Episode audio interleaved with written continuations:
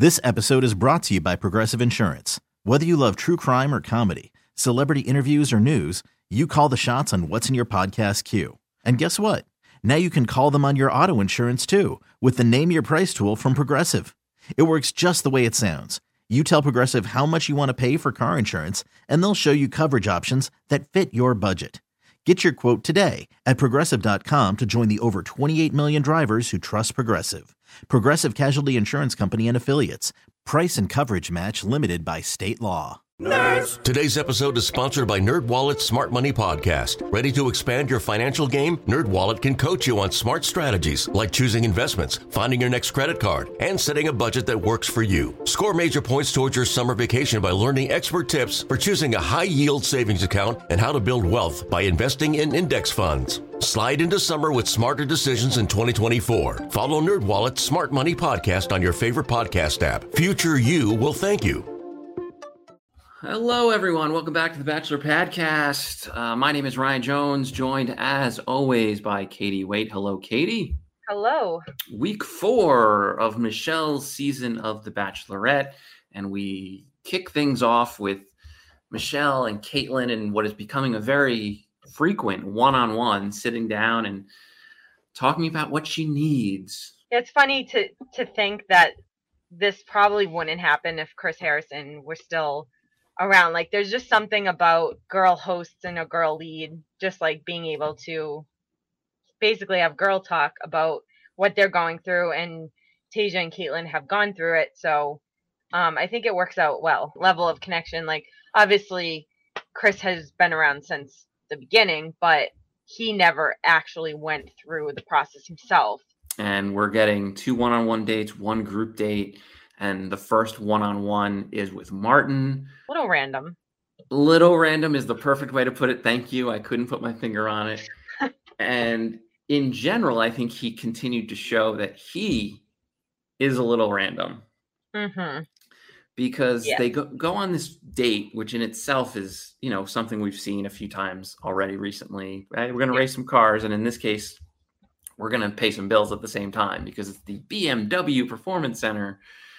You know, they get into a bath with the car behind them. I mean, this was whatever. I understand you got bills to pay too. But so the date is sort of nondescript, you know, like, hey, we're going to ride in a car, which. I, I think because they weren't together, like they were in separate cars, which, I mean, obviously both of them would want, like, you'd both want to drive, but like maybe you could just do it twice and like switch, dri- switch who was driving. Yeah. Um, I think that was the point where it kind of disconnected, like, the being together part of the date, which is the purpose. Totally. Um, started off kind of disconnected in a way, and it definitely didn't get better right away. I don't well, think um, he pulled a he pulled a little bit of a Doctor Joe, I think. And I think when you have a uh, hey Michelle, good job as the way you're communicating, it's probably not really the the most connective date to begin with.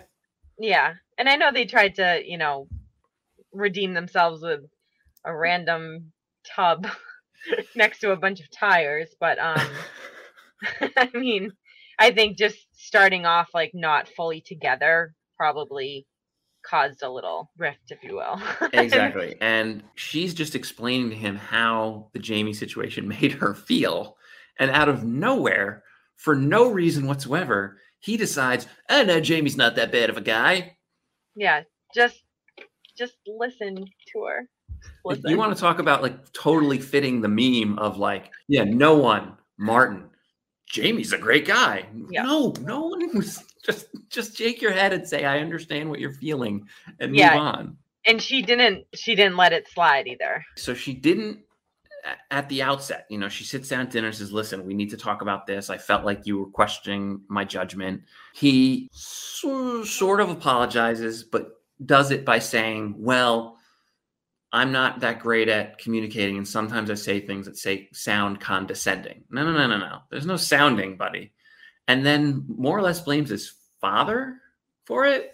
Mm. In this case, rightfully does say, hey, I appreciate you opening up and being vulnerable. Absolutely. But she had just been talking about how, listen, I'm going to, when I see these red flags, I'm going to take action. Well, I think Martin showed the, the Doctor Joe red flag, the Doctor Joe red flag, and ultimately gave him the rose. He definitely manipulated the situation for sure. Cause I, th- I think he saw that it wasn't going the way he thought his comments were going to be taken. And then he's like, oh, well, you know, I'm this way because of this. And, and I, I, I just want to build my relationship with you and, and stuff like that. And she kind of got sidetracked and focused on the, oh, I want to build my relationship with you. I want to open up with you. Um, and kind of forgot about the, Jamie's not a bad person. Yeah. And talking about how, oh, our relationship has progressed so much. And maybe because, you know, on a scale of ten, going from like one to three is, I guess, a progression. Mm-hmm. But e- even without his Jamie comment, which I don't know what he was thinking, I just don't see anything there. No, not like, not even a little bit. But I mean, they're still getting that kissing action. I, I don't, I don't know. I don't see, I don't see any passion and I don't see any connection. So not sure how much longer he's going to last or if, I don't know, he makes it further. I don't. Yeah. I have a feeling that anything. This isn't the last time we've heard Jamie's name. And I'm sure that it will, has to come out that he knew that Jamie was the one telling the story because he heard him tell the story. You know, it was only, it was a smaller group of guys, but he was one of them that heard the story from him. Yeah. And so I'm assuming that somehow will come up again and maybe that will would finally get him out. Um, but the nerd in me, and it's, I mean, mostly nerd, but the nerd in me, when they went into the planetarium, I'm like, this is so cool. Yeah. Like not the, the cars are, are like, I like cars too. But right. Like, what does it say about me when like the car's okay? They got to go to a planetarium. That's so awesome. Oh, that's great. It. I mean, sure, ninety miles an hour, whatever they were doing, cool. But let's look at the stars. Yeah. Um. She. I feel like, you know, she she was saying how, as soon as she said, I felt shut down in that he wasn't listening. Um, I feel like I felt like that right then she was going to send him home, actually. Um, and then he kind of went in, you know, what we just talked about, about why he's not great at communicating. Um, but I didn't think, I really didn't think he was going to get a rose. Ugh. And so he lives to fight another week. Um, and after that madness, we get to this group date, which um, I don't know. It's a slumber party date, and it's a huge date. You know, mm-hmm. As she said, the biggest that she's going to have all year. And they twelve. Have twelve, I think, which is is a big number, and I get that. Mm-hmm. But I also understand they were doing teams, so you, it's hard to do three on three and have it really right. be, you know. Because then you're going to have three people on one-on-one time after whatever. Yeah. So they have its games and popcorns and candy. And it was always about, hey, embrace the date and, you know, go with the flow and have fun. And I understand off of her reading the poem about not feeling seen. And clearly that's nothing that I can relate to, but I can see how she feels about it. And I get it. Mm-hmm. But this is a fun date and you're asking guys to embrace this date. And I felt like they were embracing the date. I don't know, when you're watching that, do you see what she's talking about? Oh yeah. I saw what she was talking about. They didn't pay any attention to her. And I don't think like, like she said, like, I don't think that they meant it like in a bad way. I think they, I think they said, this is a slumber party date, like go have fun, and guys being guys, I think they're like, all right, let's go let's go have fun. And then I don't think they remembered that it was actually a date. Um so like I I I I definitely see understand where she was coming from, but I also don't think it was their fault. And she said that too. She's like, I know it's not intentional. They just don't they're just not really understanding that, you know, I'm here. It's still considered a date, even though this is fun for them. Yeah, that's fair. I think listening to her say that, you know, I need you or them, depending on who she's talking to, to create these little moments with me, as opposed to being together with the other guys. I, again, understand it, but like, you planned this date where you're going to have twelve dudes doing a right. bunch of cool stuff that, or crazy stuff, you know, depending on whether you think it's cool or not, when they've been pent up in this little cage for however long. Right. I just, I don't know. The, the only time I really sort of looked sideways at it was when Olu, who, God bless, um, decided they wanted to do the abs of steel challenge. And I'm like, mm. listen, much like I had said before, I would never wear a shirt. If someone wants to walk around punching me in the abs all day, just so I can show, like, look, I have abs. For her to, for him to say, oh, you, not you, Michelle, everyone else can do it. Yeah. That is where. Well, and, I and, and they played, I don't remember off the top of my head what game they were playing. And they were like, oh, should we ask Michelle to join? And they were like, oh no, like, she'll come over, like, if she wants to play. Like, it, it, but it's a date. Like, but she wasn't like, she wasn't whiny about it. Like, no, she wasn't no. like, it could have come off like, oh my gosh, you're not paying attention to me. Like, stuff like that. Cause, cause it was, it was something that was actually happening, whether you're on the guy's side or Michelle's side, like, there was no attention being. yeah. It is, know. And it's definitely something we usually don't have to worry about, where you need. It's usually this, the opposite. Absolutely. Where the star is being pulled in every every other direction, mm-hmm. as opposed to, hey, Clayton, why don't you come over here and get some cotton candy with me, huh? Like, yeah, a little little different from what we're used to seeing. Yeah. And I wonder if the guys, and this is sort of the excuse she made up for them, which, and that's sort of where I'm coming from, of that nobody wants to step on someone else's toes, which clearly gets kicked out the window in about thirty minutes, but like, in general, they're trying to play nice, nice with each other and just do the date. Like, this is what we're here to do. This is what we're doing. I don't want to be that guy. Mm-hmm. Because how many times have we seen that guy or that girl who steals the person on the date three times, or is like making it all about their one-on-one time as opposed to, hey, we're here for the group date. Right, but like, maybe after like ten minutes, if no, if she's still sitting in a corner, like, by herself and looking upset, I think that would be an okay time to go over and. Oh, one hundred percent. No, no, no. Listen, there is definitely a lack of awareness. Um, yeah. Because she made it very clear with not just her body language, but her literal language of saying, I think probably loud enough of, why mm-hmm. am I even here? That the guy should have changed the way they went about things. Um, just me watching it, I'm thinking, well, they're just partaking in the date. But once she yeah. starts walking off with her producer and like hide, not hiding, but like going behind where they can't see her. So like, he why can, am I here? Exactly. That's where you need to have a little bit of self-awareness, whether you, like you said, agree or disagree, doesn't matter. This is how she feels. You need to recognize that and yeah. clearly do something different, because it ain't working. Yeah, I think, but it did help. She said that she realized that, you know, it goes deeper when she doesn't feel seen, and it goes back to, you know, her telling that story at the last poetry date, and that it's not just someone paying attention to her, like, it's going deeper than that about just not being seen. So, um, but she said this did help her realize that that is, she needs to be seen, and that's something that is, you know, is necessary for her in a relationship. So I guess in the end, it was, it helped her a little bit. Um, no, I think you're right. I think you're one hundred percent right, but, because it, it not only helped her see what she needed, but needed to do in that moment, which is actually tell the guys, this is how I'm feeling.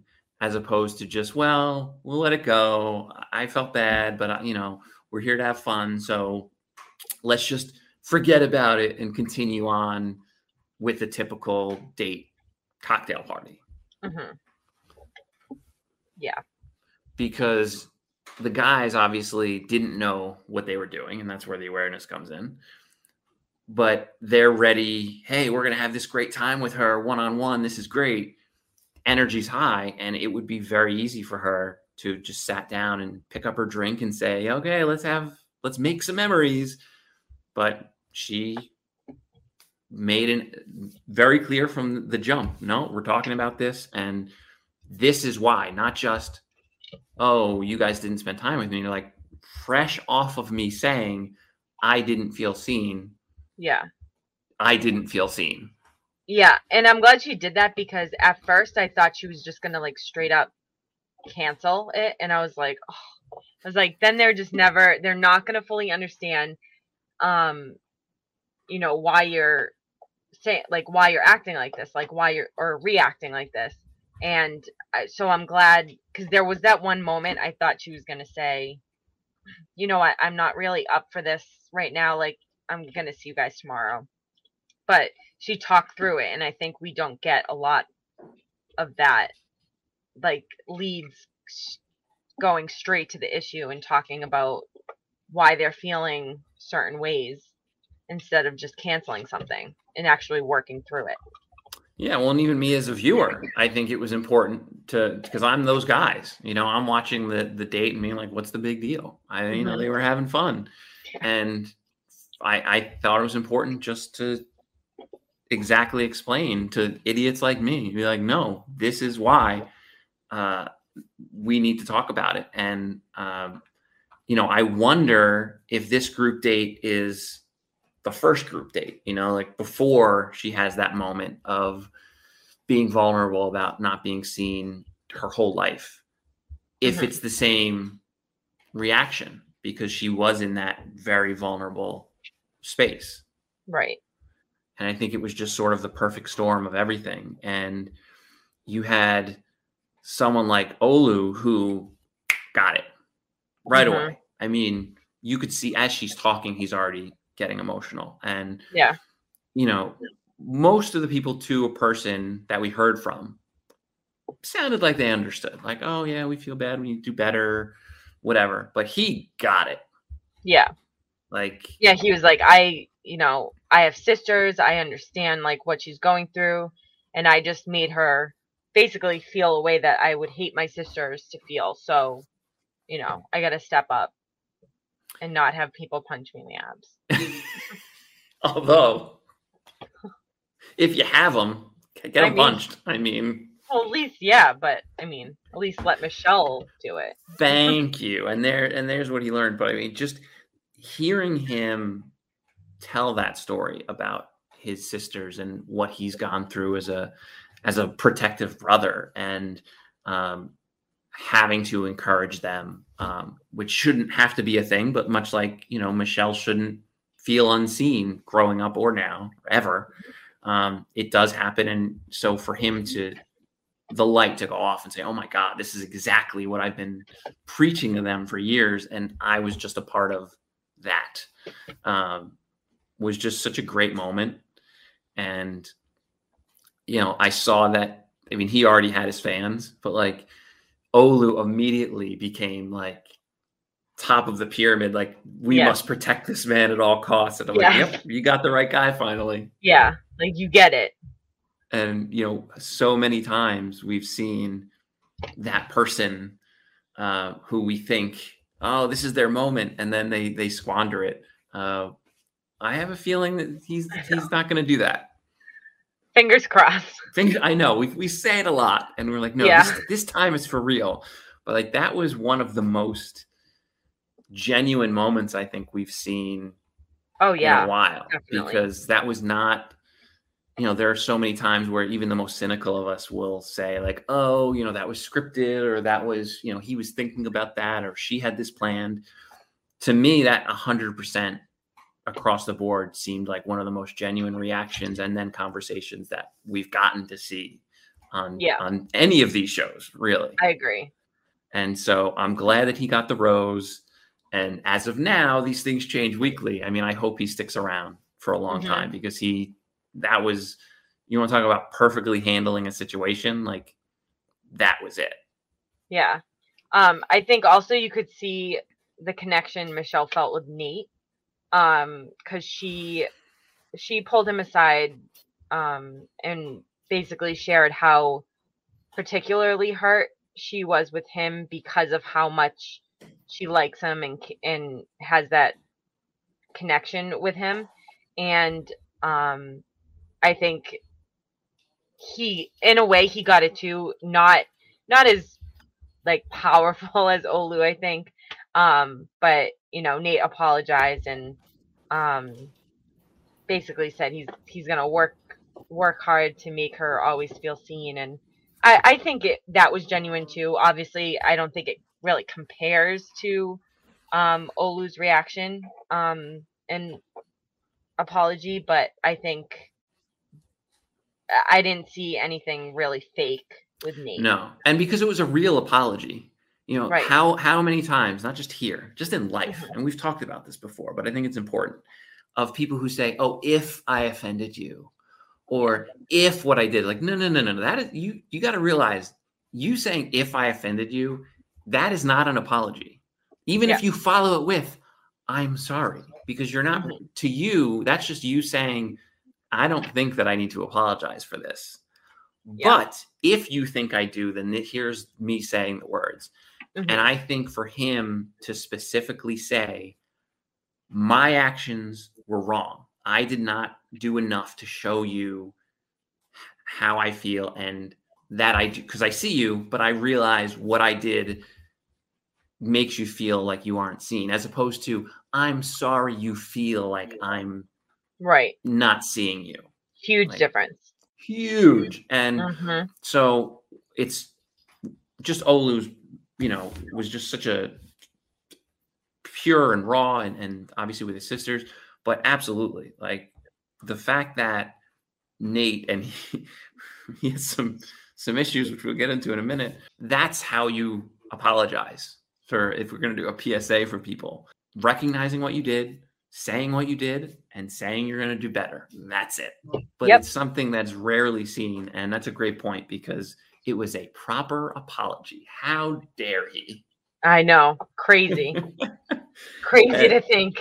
The next date, the one-on-one date, the guy who was sitting on a on a silver platter for a while, they're taking their relationship to new heights. And I'm thinking, oh my God, we're gonna we're gonna do mountain climbing again. We already did mountain climbing. Mm-hmm. Um, but instead they take bungee the easy jumping, way. Zip lining. They take the easy way up. This is my kind yeah. of date. Like, oh, fine. Let's, you want to go up there? Can we just have Seriously. something take us up there? That's incredible. No, I don't want to. This wasn't as random, I think, as a Martin one-on-one date. Haven't seen much and of Rick, and he's he's doing okay so far. Um, it was they they went to the top and they found this wish box type thing um, of all, all all wishes. You know, random people just put in the box and they hope come true, and they find. You know, I, I want to find, I wish to find my soulmate. I wish to find, you know, love my grandparents had, stuff like that. Um, I wish my dad could see the man I've become. And then you can kind of see that kind of affects Rick in a way. Um, and then Michelle writes, you know, we wish to find love by having hard conversations. And that's kind of leads you into the rest of the date. It was seeing him read that wish, and you know they're reading them all in the same way, like, oh, this is so sweet, this is so sweet, and then he starts reading it, and as he's getting to the like the words, you know, like the first few, he's like, I wish my dad could see the man, like like knife to the heart, just like yeah s- such you a you know that that hit deep a million percent. And credit him for telling her right on the spot, you know you know my My father passed away a few years ago, and um, this obviously hits as as home as hard, you know, uh, hits as home as much as you can, mm-hmm. and then, like you said, leads to them writing the note of having hard conversations. And at dinner, he has to tell this; doesn't have to, but chooses to tell this story about how he, he found a text message on his father's phone from another woman that wasn't his mother, mm-hmm. and decides to tell his mother. And then when they get divorced, his father blames the kid instead of himself, which, yeah, whatever. I mean, we've all seen that. Um, and so his father then continues to blame his son for the marriage breaking up until he dies, still harboring this resentment for his son, as if his son made him cheat on his wife. I'm like, yeah, wow, to carry just, yeah, that. It never got never got resolved or or anything. Like that's that's a tough story. I mean, that's rough. Just to carry that with you, um, I I can't even fathom. And so for him to to talk about that um, in a very public way, you could tell that Michelle was with him for that whole trip, and mm-hmm. uh, really this connection, which, you know, he he seemed to show signs these last couple of weeks when we did get the little glimpses, but you're sort of like, eh, is there anything really there? Is he always just going to be the platter guy? Um, mm-hmm. But she really appreciated him. I think she always talks about, you know, be vulnerable and open up and go to places that you're not comfortable. And that's exactly what he did. Um, mm-hmm. And he's the first one in week four, and that's week four for us. Who knows how long it actually is, right, uh, in Palm Springs, to say that he's falling in love and that he can't wait to actually say that he's in love. Yeah. It's early. That's a big deal. It is early. And for not, for only having like a few, few minutes prior to this, like one-on-one time. Big. It's big, and it, you know, we can question it all we want, but it didn't seem like some of the Hail Mary type situations that over the years when someone feels like they're on the ropes and they're like, oh, I better throw something out there. Like this, believe it or not, it actually seemed pretty genuine. Yeah. Mm-hmm.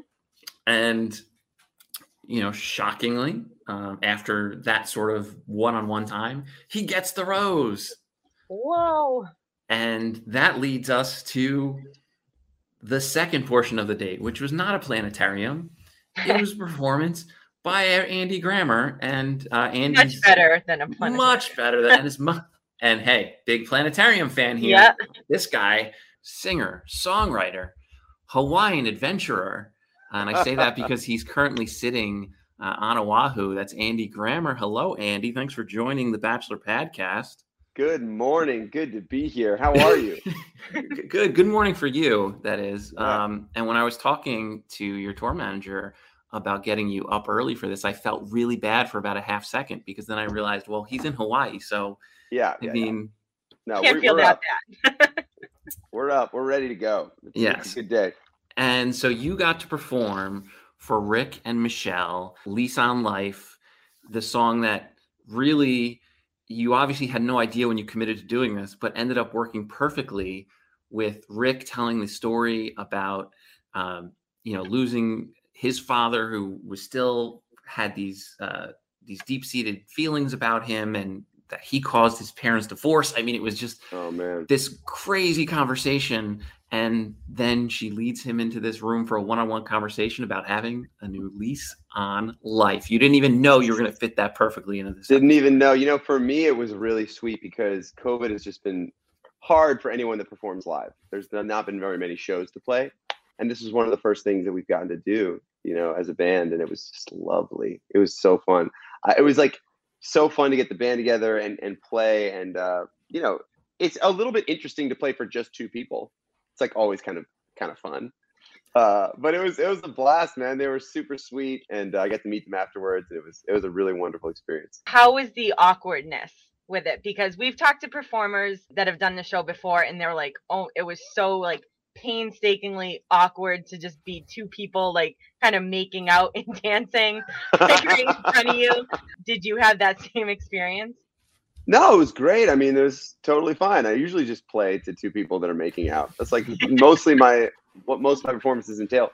It's a little bit awkward. I think the whole thing about this show is that you it's like this kind of intense premise that actually still has sweetness in it. So you're like, it's awkward, but you're looking at these two people who are kind of figuring each other out.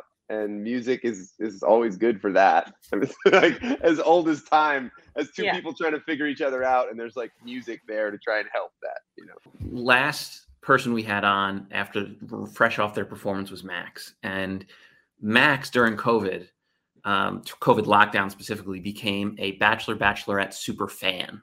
Oh, like, wow. Okay. He binged every season, every episode. It. And yes. became like the, an expert. I mean, he was bringing stuff up that awesome. He's like, oh no, this this person is my favorite Bachelor and Bachelorette, and this was my favorite episode. Yeah, so, he went fully in. Full in. And yes. I understand you're not that deep into the I Bachelor not Bachelorette deep. Nation. I respect all art. It, it's fun to be part of. You know, having done that show, Dancing with the Stars, I also have just a respect for people that are willing to throw themselves into the unknown like a reality T V show. It is pretty intense. Just kind of like the strategy and like how you try to come off, and then you watch the edit and you're like, oh, didn't come off the way I thought. It didn't work the way I was expecting it to. Um, it is it is a wild endeavor, and anyone that jumps in, I, I, I respect. It's a pretty wild situation. Performing for two people, would it have been more weird pre-COVID when you didn't spend a year plus performing to no one in your living room? Yes, it was definitely like, at this point, me and many other artists, we'll we'll do anything. We'll do anything to just get our turn our instruments uh, on and play. It, so it was really fun. I think we we rehearsed a bunch, and then we heard that she liked Coldplay as well. So we like tried to cover some Coldplay song on the spot. And it was just a great. It was a really fun night. It was beautiful, and they make the set all beautiful, and it's just like a it's like a great night. Perfect date. Did you have um like a quarantine process for it? Yeah, yeah, yeah. So you got to just sit in a room. I haven't had to do that outside of the Bachelor thing yet, because forty-eight hours where you can't leave your room, which wow. sounds kind of intense, but I have a I have little girls that are one and four. So like forty-eight hours where you're not allowed to do anything but be by yourself was not a terrible situation. It was kind I of I feel a like I would be okay with that too. Yeah, I just laid and watched T V for forty-eight hours. It was wonderful. And I'm sure you called your wife and said, "Oh, this is so terrible. This I can't is believe brutal. I'm It's all, can't, can't believe I anywhere. Have to do this." Yeah, yeah, yeah. Obviously, you played Lease on Life and you tried a Coldplay song. A, which song was it? And B, how did it go? Oh, it was good. I used to, when I was street performing, one of the ones that was that worked for me was Yellow. There's certain songs that come off better just acoustic guitar and vocal for, for certain reasons. And there's like a lot of open strings that kind of make it feel bigger and you're moving the guitar around. So yeah, we just like did a quick little Yellow for her. She was sweet. And it was just the two songs. Did you do more than that? Did you do a couple just the ver- two? Versions? Even though we were like COVID vibes, we're like so ready. Like, do you want to hear more? Should we just keep going? Let's like, can we? Do you want my full a, concert full set for the two of you? It is kind of funny what what like I felt for both of them. More the guy, like what, how you're supposed to dance. Dancing in a crowd is one thing, but dancing just when the camera's directed only at you, you're the only one in the room, is is pretty intense. It's a, it's a three and a half minute song. Like you, you can like do a two step for about thirty seconds, and then it's yeah. like uh yeah. She kind of wanted to dance a little bit faster, but he still kept going slow, and they just didn't know what to do. Yeah, so then at some point I think you do go like uh we should just make out. Yeah. Which makes it way less awkward. You know, first just yeah. playing two people is one thing, but then having them make out in front of you, totally normal. Fantastic. And when Max was on, he told us that the person she was with at the time, he got the friend zone vibe right away and called it one hundred percent right. Now, oh, really? Were, oh, yeah. He's like, there's nothing going on there. He did not win. He's not the guy. And again, no inside info, just from playing ten feet from them making out. He's like, nope, that's it's not funny. There. So you being that close to Rick and seeing them one-on-one in that sort of environment, what say you as a, a performer watching them make out? Was there something there? You know, it's funny. I was watching it going like, whoa, this is actually a really interesting way to try to get to know. It's like a really intense thing to go through with someone else. And so I saw them both like trying to get through it together, and uh, actually seeming like they had they had some commitment to get through it together. I don't know what that means, but I could see them trying. It is a. It, it can be a pretty awkward situation, and I could. I didn't get like we're not trying to do this together. I got like oh we're we're we're a team trying to do it together. So I don't know that. That's all I got for you. I don't know whether that means marriage and family, but But well, like, I feel like uh, up until now, we we hadn't seen a lot of Rick. Um, and so coming into, you know, a date where he opened up a lot and, you know, complete with the time spent alone with you performing, I feel like he got his time to shine. And I feel like he's he's climbing up that ladder a bit to the front runner spots. It's impressive. It's so funny. It made me think just like being around the energy of that. When was the last time you were broken up with? That's such a brutal feeling. It's been a while. I've been married for almost ten years now.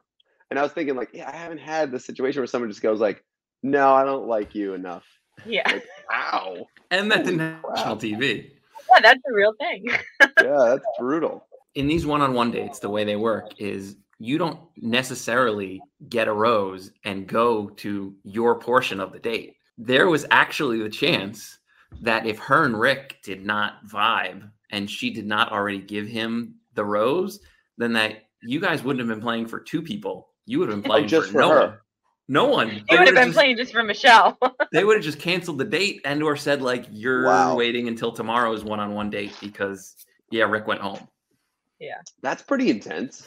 So there was no guarantee you were playing that night. Do they put any pressure on her? Like we have a, a whole thing set up.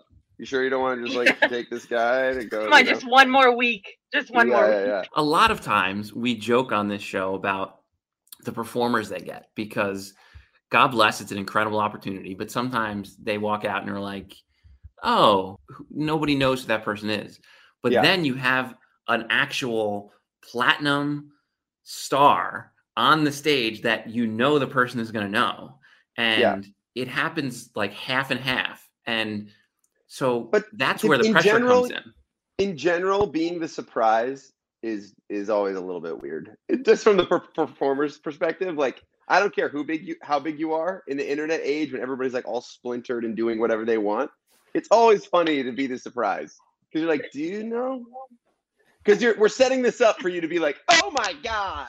And there's like a There's a shot that you're like, nah, I don't know. I don't know. Exactly the situation that so many of these people walk into because they make them go off camera and say, oh my God, they have so-and-so performing for yeah. us. And you know damn well that these people never have no idea who they are. And then there are times with, with you and with Max, whoever they've had where it's been like a, a bigger name that there's yeah. no question. You see both the lead and the person they're with knows immediately who that person is. But for sure, for the general public, just know that every time it's a little bit funny as the artist, as the surprise. I remember like other radio promo things were like, surprise someone at work. And you're like, I hope this person has any, this is going to be really terrible if I'm just now berating you with my music. Yeah. Like, I'm sorry, you, is this a, is this a Graham type of situation? Yeah, wh- What's going on here? What is this? Yeah. Are you singing me a, a Valentine's song? Giving me a teddy bear? I don't. Do I tip you? How does that work? Mm-hmm. Standing on stage, they say, we've got what we got. We're closed. Do you then just, you take pictures? Do you, yeah, you yeah, say yeah. You hello? Say hi. I was m- mostly surprised by like, oh, for as forced as this feels, there there is um, reality here. It's just two people who are like in kind of a really hyper intense situation trying to connect to each other, you know, not in a way of love, but with Dancing with the Stars, I felt that of like, all right, me and my partner, it's us against the world a little bit. We got to figure out how to do this and learn how to dance, which I don't know how to do. Um, and so there is a camaraderie that gets built. I think in any way that you go through something intense with someone else. So like, yeah, it, the, they say cut and then you get to meet them both and they were both super sweet and lovely. And, uh, I'm like, I'm I'm glad I'm not you, but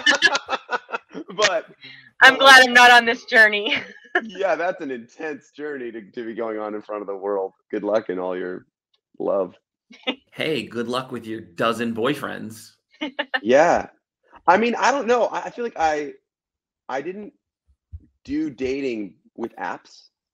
I was like, I don't know, lucky or unlucky enough. I don't know whether either of you have done any of that. It definitely, no. I got married and started dating. I mean, I've been with my wife for now probably twelve or thirteen years. And then we've been married for almost ten. So it wasn't like I had it. There was this, I was against it. It just like wasn't happening yet.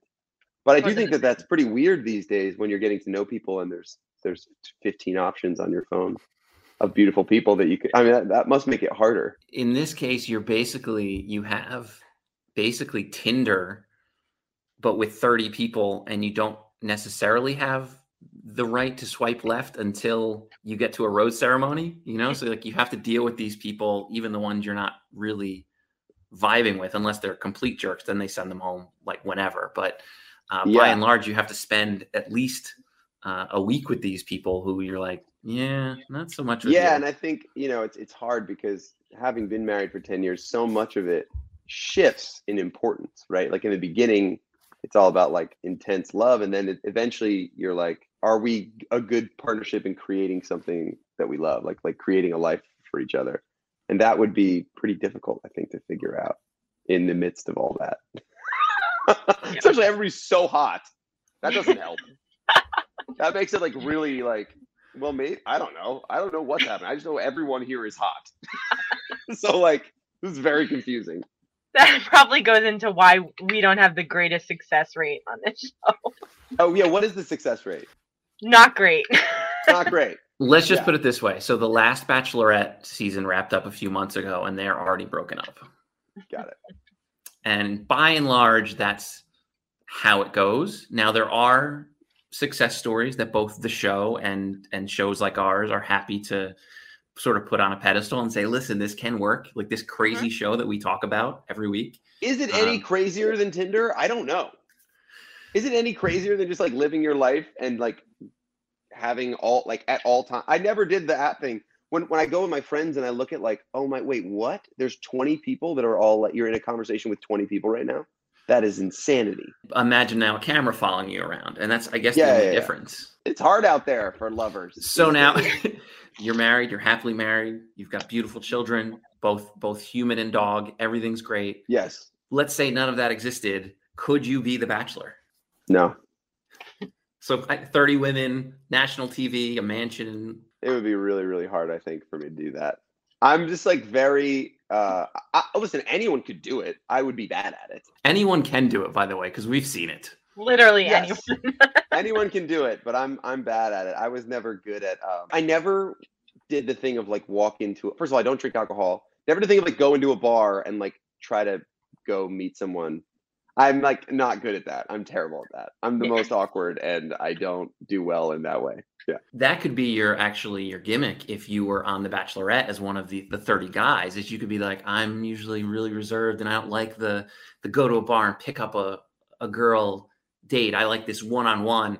Have you seen the people that are aggressive do better? It honestly depends on the edit that you get, I think.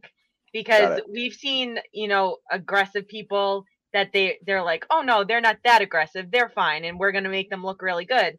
And then we see someone and we're like, oh, this guy, like this guy's going to go, you know, really far. He's great. And then, you know, fifth episode in, they're like, oh, by the way, he did this one thing like seven years ago. And we're going to just focus on that. And it's going to be. Yeah. So I really think it depends on producers' picks and and the edit that they get, because we've seen both. Yeah. I don't think I'm a very jealous person. Like I, I don't lean towards that, but yeah, like if you put, if you're telling me that I'm this girl that I'm trying to date is now dating ten other men, then I, I imagine that would come up every year. Yeah. You know, you know what you're getting into for people who get on this show, whether you're, you know, Bachelor, Bachelorette, you understand you're dating the same woman as X amount of other people. You know what show you're going on. You know what show you're going on. Yet every season, there's that exact person that you described that all of a sudden realizes, oh my God, how am I, how do I deal with you dating another person? This actually happened. It happens every season, but specifically on the last season of The Bachelorette, where one of the, the front runner and one of the final guys couldn't wrap his head around her dating someone else. And it's really like, it's usually when there's like four or five guys or girls left, then they're like, all of a sudden, they're like, oh, wait, you have other boyfriends or other girlfriends. Like, what? I, di- I didn't sign up for this, but you did. Like, yeah. So it's, it, it's funny. It's always that like one point of realization, I think, that yeah. the contestants are like, oh, wow, it's, it's not just me in a, you know, relationship with this guy or girl. Like it's, there's other people involved. But as a musician, you would have that lane of, oh, This guitar is sitting here right next to me. This is this is one of their favorite gimmicks on the show. Is there's always a musician, and yeah, he oh my guitar is right here. Can I play for you this song that I just wrote for you off the top of my head that I totally didn't write in my room last night or on the flight coming out here? Yeah, that's that but again, is a classic move. That uh, that move dies quick when you're talking about like actually being in a real relationship with someone. Like my wife does not care about that at all. Could not care. Uh, there's not a lot of like wooing my wife with my guitar in my life right now. So yes, that's like maybe that's something that, that gets someone's attention, but um, that's not going to hold you over. If your wife's in the other room and say, "Oh, honey, I wrote this this song for you," it's more of like a, eh, "Let me know when it's done." Like, well, what's funny is she's a she's a great writer too. She's been writing incredible stuff for a lot of different people, and she's been on tour with a lot of awesome musicians. More of when I show her music, it's like, all right, rip this apart. Point point out the holes. Tell me what's wrong. What how does it make you feel? This episode is brought to you by Progressive Insurance. Whether you love true crime or comedy, celebrity interviews or news, you call the shots on what's in your podcast queue. And guess what? Now you can call them on your auto insurance too with the Name Your Price tool from Progressive. It works just the way it sounds. You tell Progressive how much you want to pay for car insurance, and they'll show you coverage options that fit your budget. Get your quote today at Progressive dot com to join the over twenty-eight million drivers who trust Progressive. Progressive Casualty Insurance Company and Affiliates.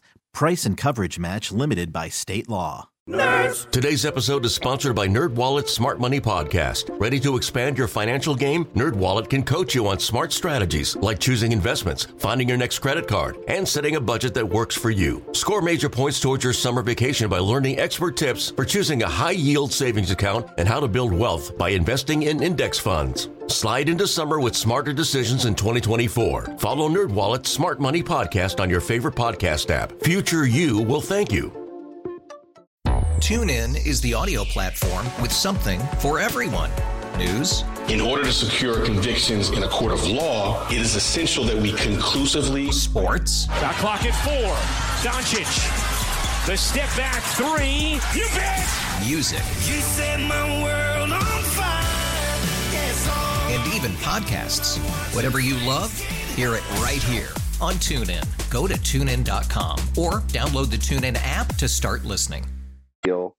Um, and it's kind of a funny thing because a lot of them are about her, so she has to like do both, like, oh, this feels so sweet, but also the way that like you dropped into the hook I think could be better. like like the pre is like not totally hitting in the way that it should. That, that's a little bit more of the conversations that we have. Wow. We actually have to make rules about it where we go like, okay, I want you to listen to this as my wife. And same thing for her when she sends when she gives me a song, she's like, I don't want your radio asshole ears, I just want like I want my husband to like my song right now. I'm like, I can do that. Totally. Throw it on. Let's do that. And it's very important to make her, that decision before. Yeah. When she has her armor up, she'll go like, all right, tell me what you think could make this better. Yeah. How long did it take before you got through that to know that difference? Well, yeah, it's it's hard doing the same thing as your partner just sometimes because you, in the early days, you don't even know that what you really just want is for your partner to say that it's great no matter what.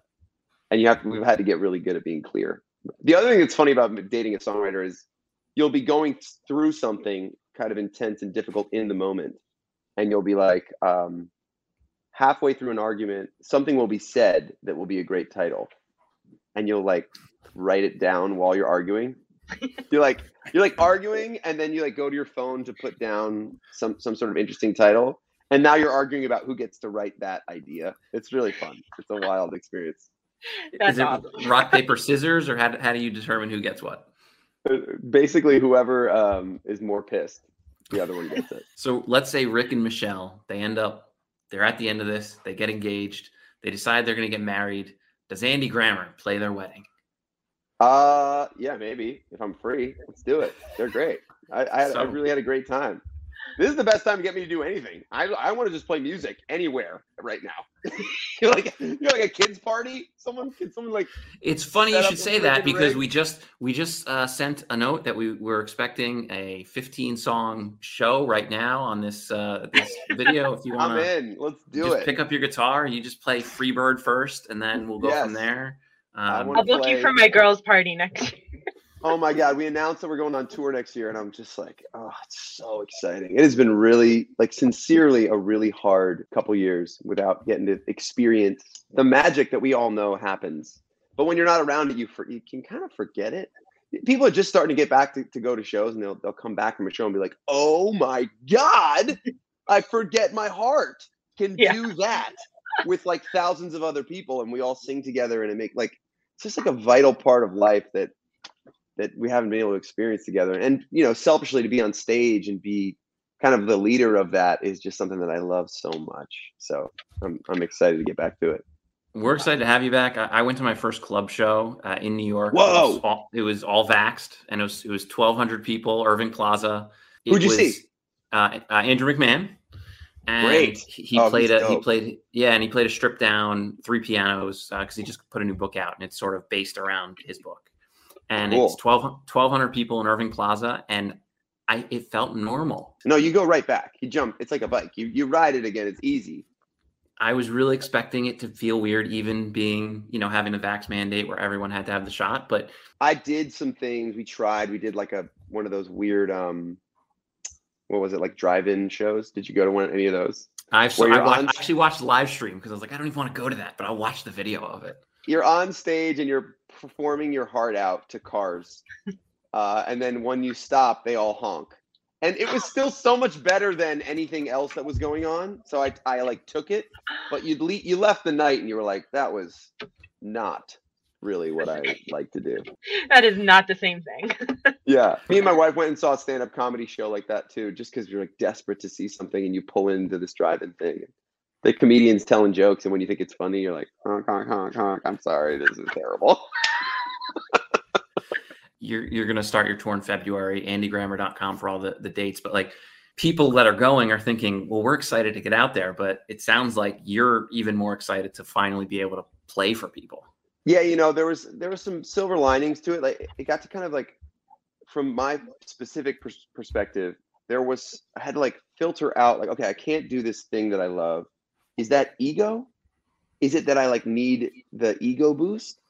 Um, and there's some of that. Right? Like the, the not doing it for almost two years helps you parse out like, oh, this is the shitty ego part of you that you, you need to keep in check. And then there's just this other side. It's like, no, no, this is like, pur- this is like a little bit of what I feel I was created for, my purpose. There's like sincere sweetness in like, no, I just love to do this. Um, and it's, it's been really hard to not be able to do that. So to get to go play for everybody, we're we're, we're creating the whole, you know, we're creating the set backdrops and figuring out arrangements, and we're starting to put it all together. I have so much music coming um, in the next little bit here. I'm I'm on fire. I can't wait. Awesome. So exciting. So exciting. Yeah. And uh, I don't know if you've been paying attention throughout the day, um, but Lease on Life is top fifteen on iTunes right now. Ayo. And it continues to climb, um, top ten, I'm sure, by the time people are hearing this. So go stream it, go buy it. But also your yes. new single, Damn It Feels Good to Be Me, which, if you haven't seen the video, holy crap, it, it is not you with two people. It is like no. a party. Super party. And yeah, that so was really fun. I'm glad people got to hear Lease on Life, but I also want to make sure all the Bachelor, Bachelorette, Bachelorette people listening to this right now, uh, check out Damn It Feels Good to Be Me, because um, that's the song I've been living with for the last few months. And yeah, man, this is the, the, the was, energy that we need. Oh, it's so fun. Like I, like I was saying, I think that, uh, you know, there's a lot of people just not being able to do what they identified as for this whole time. And that, that has been really difficult, and kind of puts it back onto you yourself of like, well, who am I if I'm not this thing that I've created? And I don't think that, I think that goes for everybody, not just like musicians, or that's like, oh, I, I had identified myself as this and I'm not that. And if there's a hole there in your heart, then you got some self-love, self-work to do. And uh, that's kind of, I felt that sincerely, and started writing songs about it. And this is one of the ones that came up from that. So I hope that people listen to Damn It Feels Good to Be Me and just know that they're awesome no matter what for two and a half minutes. And I hope it helps them. I feel that way right now, and it just yeah. doesn't happen often. So, I mean, listen, we're in a, we're in a good spot. Let's just put it that way. Amazing. Um, listen, you're in Hawaii. You've got to go do Hawaiian things. So you do that. Yes. I appreciate you hanging out with us, talking about Uh, The Bachelorette, and yeah, you heard you. it here first. Michelle, Rick, you get married, and you have Andy Grammer at your wedding. Let's do it. Let's do it. I'm in. Thank you, guys. So then after we get away from the dates, we had our one-on-one, we had our one-on-one, we had our group date. Now we go to the cocktail party and everyone's feeling good. Nate is talking about how, hey, Michelle talked about being upset, but I think we're good now. Everything's great. Not so fast, says Chris S. We don't want to have a nice, smooth night. We have a patented boom chaos card. And Chris S is the one possessing it. All friggin' hell breaks loose. Which, I, I mean, Chris S, like, who? Like, who are you? um, but yeah, he he just decided to address everyone that, like, it was his place um, to announce, you know, I wasn't at the cocktail party the other night, but I know she addressed that she felt like she wasn't being seen. And I think that there are guys here who think that they have it in the bag. Yeah. Okay, Chris. First of all, I think you should give time to other people who are here for you, who are showing you the effort that you deserve. That's the line right there, by the way. There's there's so much in there that I hate. But that line, that second half of I think that you should give time to other people who are here for you, who are showing you the effort you deserve. So much in here makes me want to just throw him out the front door. First of all, creepily walking up to her, not just handing her a drink, but then like hanging next to her like he's the host. Yeah. Uh, oh, great. Like and, we have we have something we want to announce. Oh, blah. And if I wish she would have just stopped him right there and said, um, yeah, I'm going to walk you out. Yeah. This is this is this is all set. What are you doing? Um, and then for him to tell her what she should be doing. That's the audacity. Second... Thank you. Another that's red flag, red flag, red flag, red flag.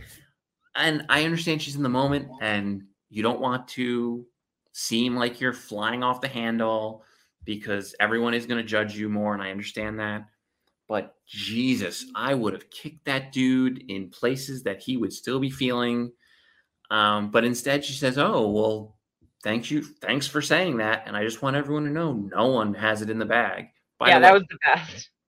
Much like Jamie, this was all a creation of Chris's mind because no one said they had it in the bag. I understand what Nate was saying. That's what I was going to say. Like this, you just went through the same exact thing as Jamie and it ended horribly for Jamie. So why are you doing the same exact thing unless you don't want to be there anymore and you just want to be remembered? Exactly. Unless he's just trying to punch his ticket for paradise because he realizes I'm probably not going to get a rose anyways, um, and decides to make up this line that ha- people have it in the bag.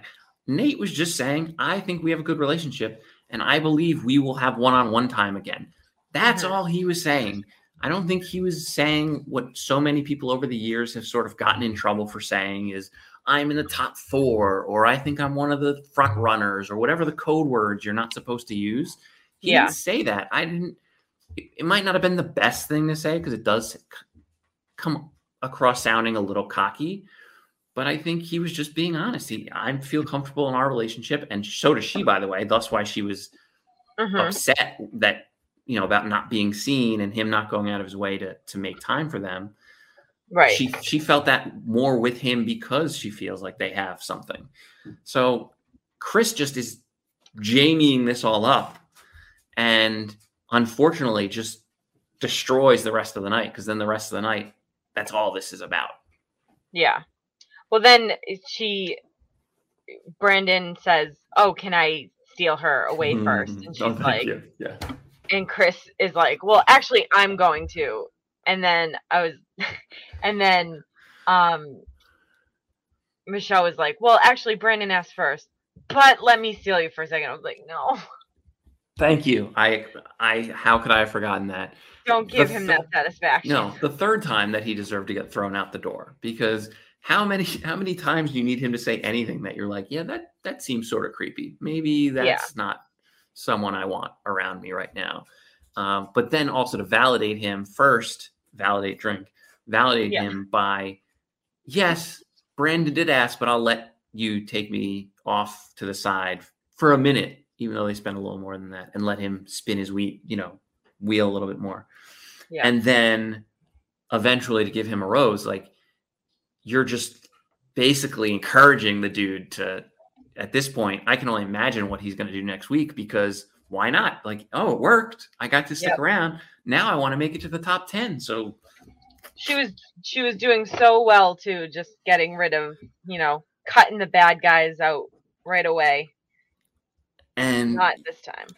You know, Nate goes to to talk to her and tries to explain his side, and she is very clear, like, you shouldn't feel like you have it in the bag. And Nate wants to scream, not at her, but at Chris, like, immediately. Is like, yeah. You can see he's just like, wants to spend time with Michelle, but is like, oh, I can't wait till this is over, because I am going to rip this little man a yeah. new one.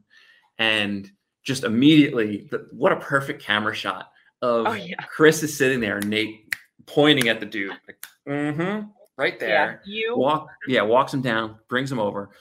And I think that's the first time I really noticed just how tiny Chris is. Yeah. Um, and that explains. Like, I don't, I didn't think Nate was that tall, or Chris was that short. I'm not sure. I think this explains a lot, because I think we've all seen little man syndrome. Um, you know, that, that angry dude in the bar who needs to be louder than everybody else. Cause, you know, and there's nothing wrong. Listen, nothing wrong with however tall you are. Fine. But you don't yep. need to be a jackass because of it. One way or the other. You don't need to be the tall dude that needs to push everyone around. You don't need to be the little dude that thinks they can push everyone around. Yep. And that's all Chris was doing. He was out there running around, trying to act like a tough guy, making up this Jamie type story. And, mm-hmm.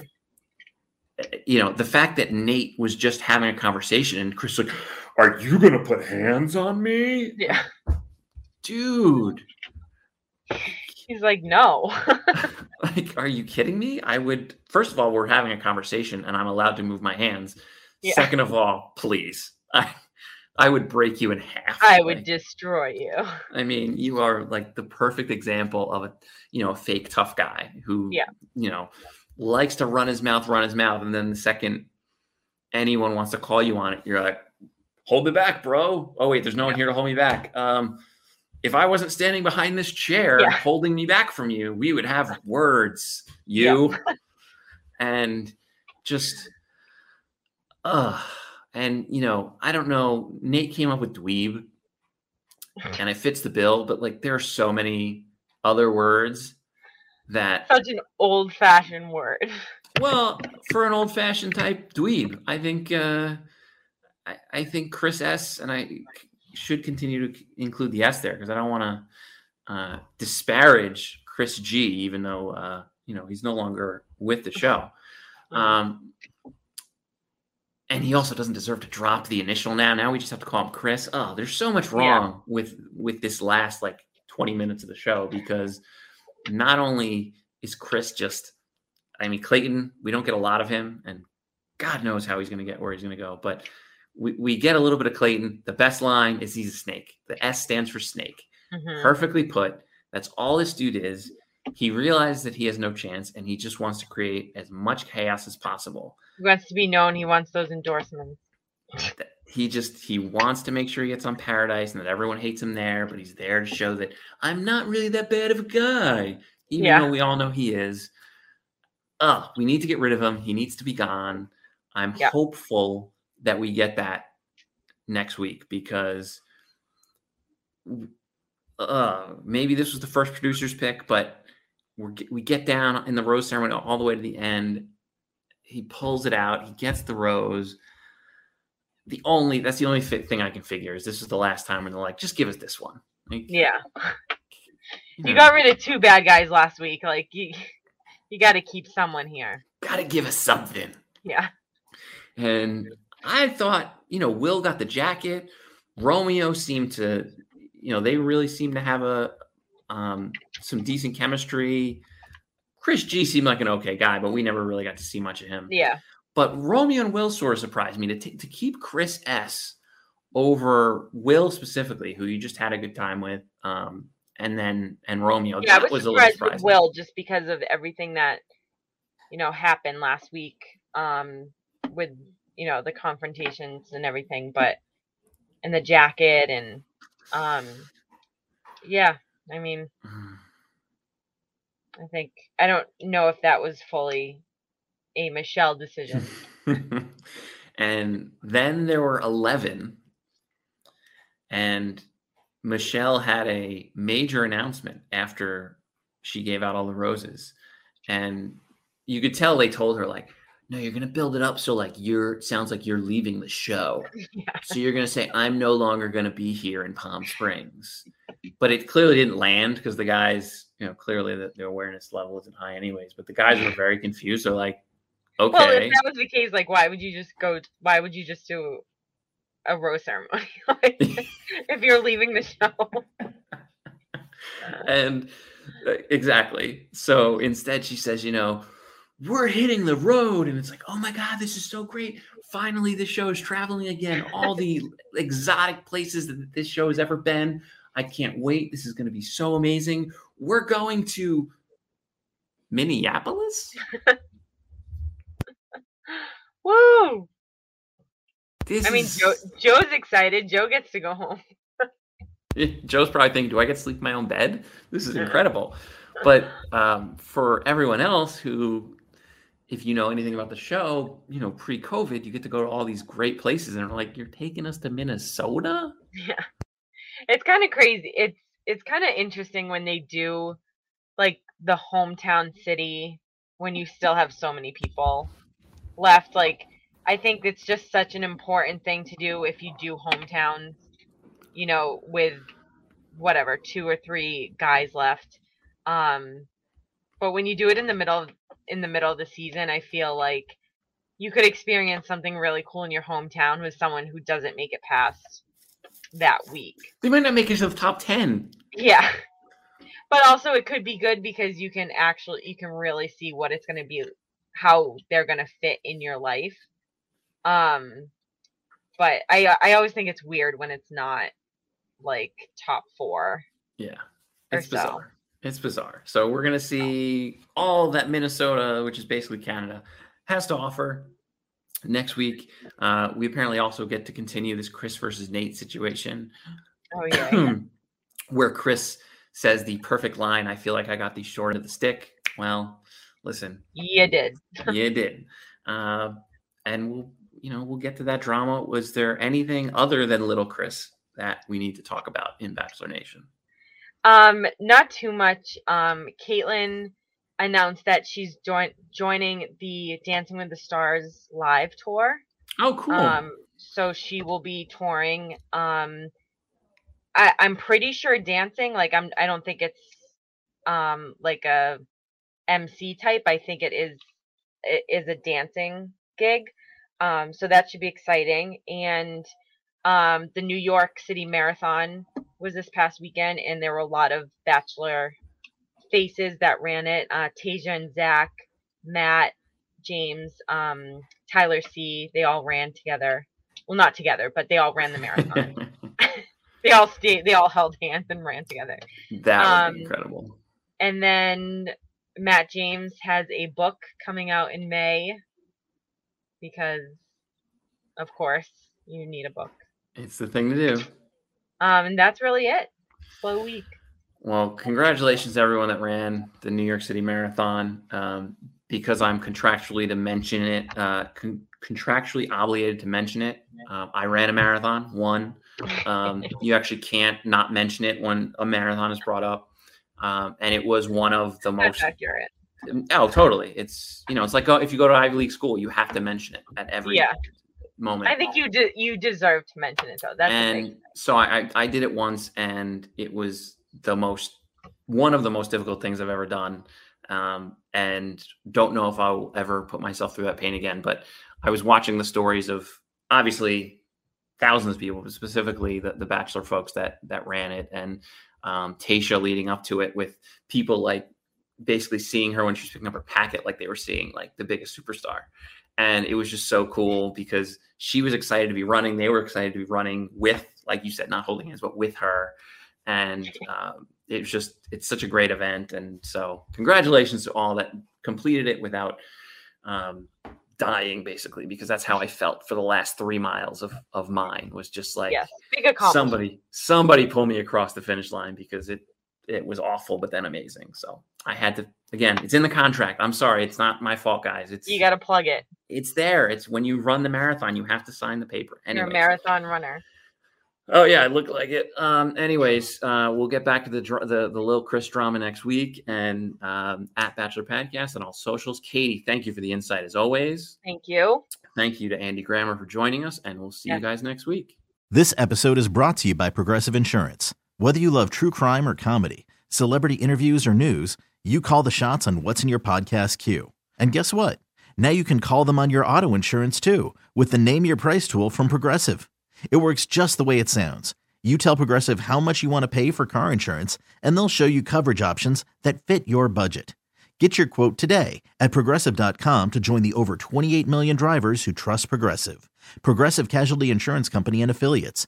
Price and coverage match limited by state law. Nerds. Today's episode is sponsored by NerdWallet's Smart Money Podcast. Get your head in the financial game with smart investing and budgeting tips straight from the nerds. NerdWallet's experts will set future you up for success with dependable, fact-based insights. No financial misinformation allowed. Learn how to save on your summer vacation, find your next credit card or loan for a big purchase, and invest in your next index fund. Make smarter decisions in twenty twenty-four. Follow NerdWallet's Smart Money Podcast on your favorite podcast app. TuneIn is the audio platform with something for everyone. News. In order to secure convictions in a court of law, it is essential that we conclusively. Sports. The clock at four. Doncic.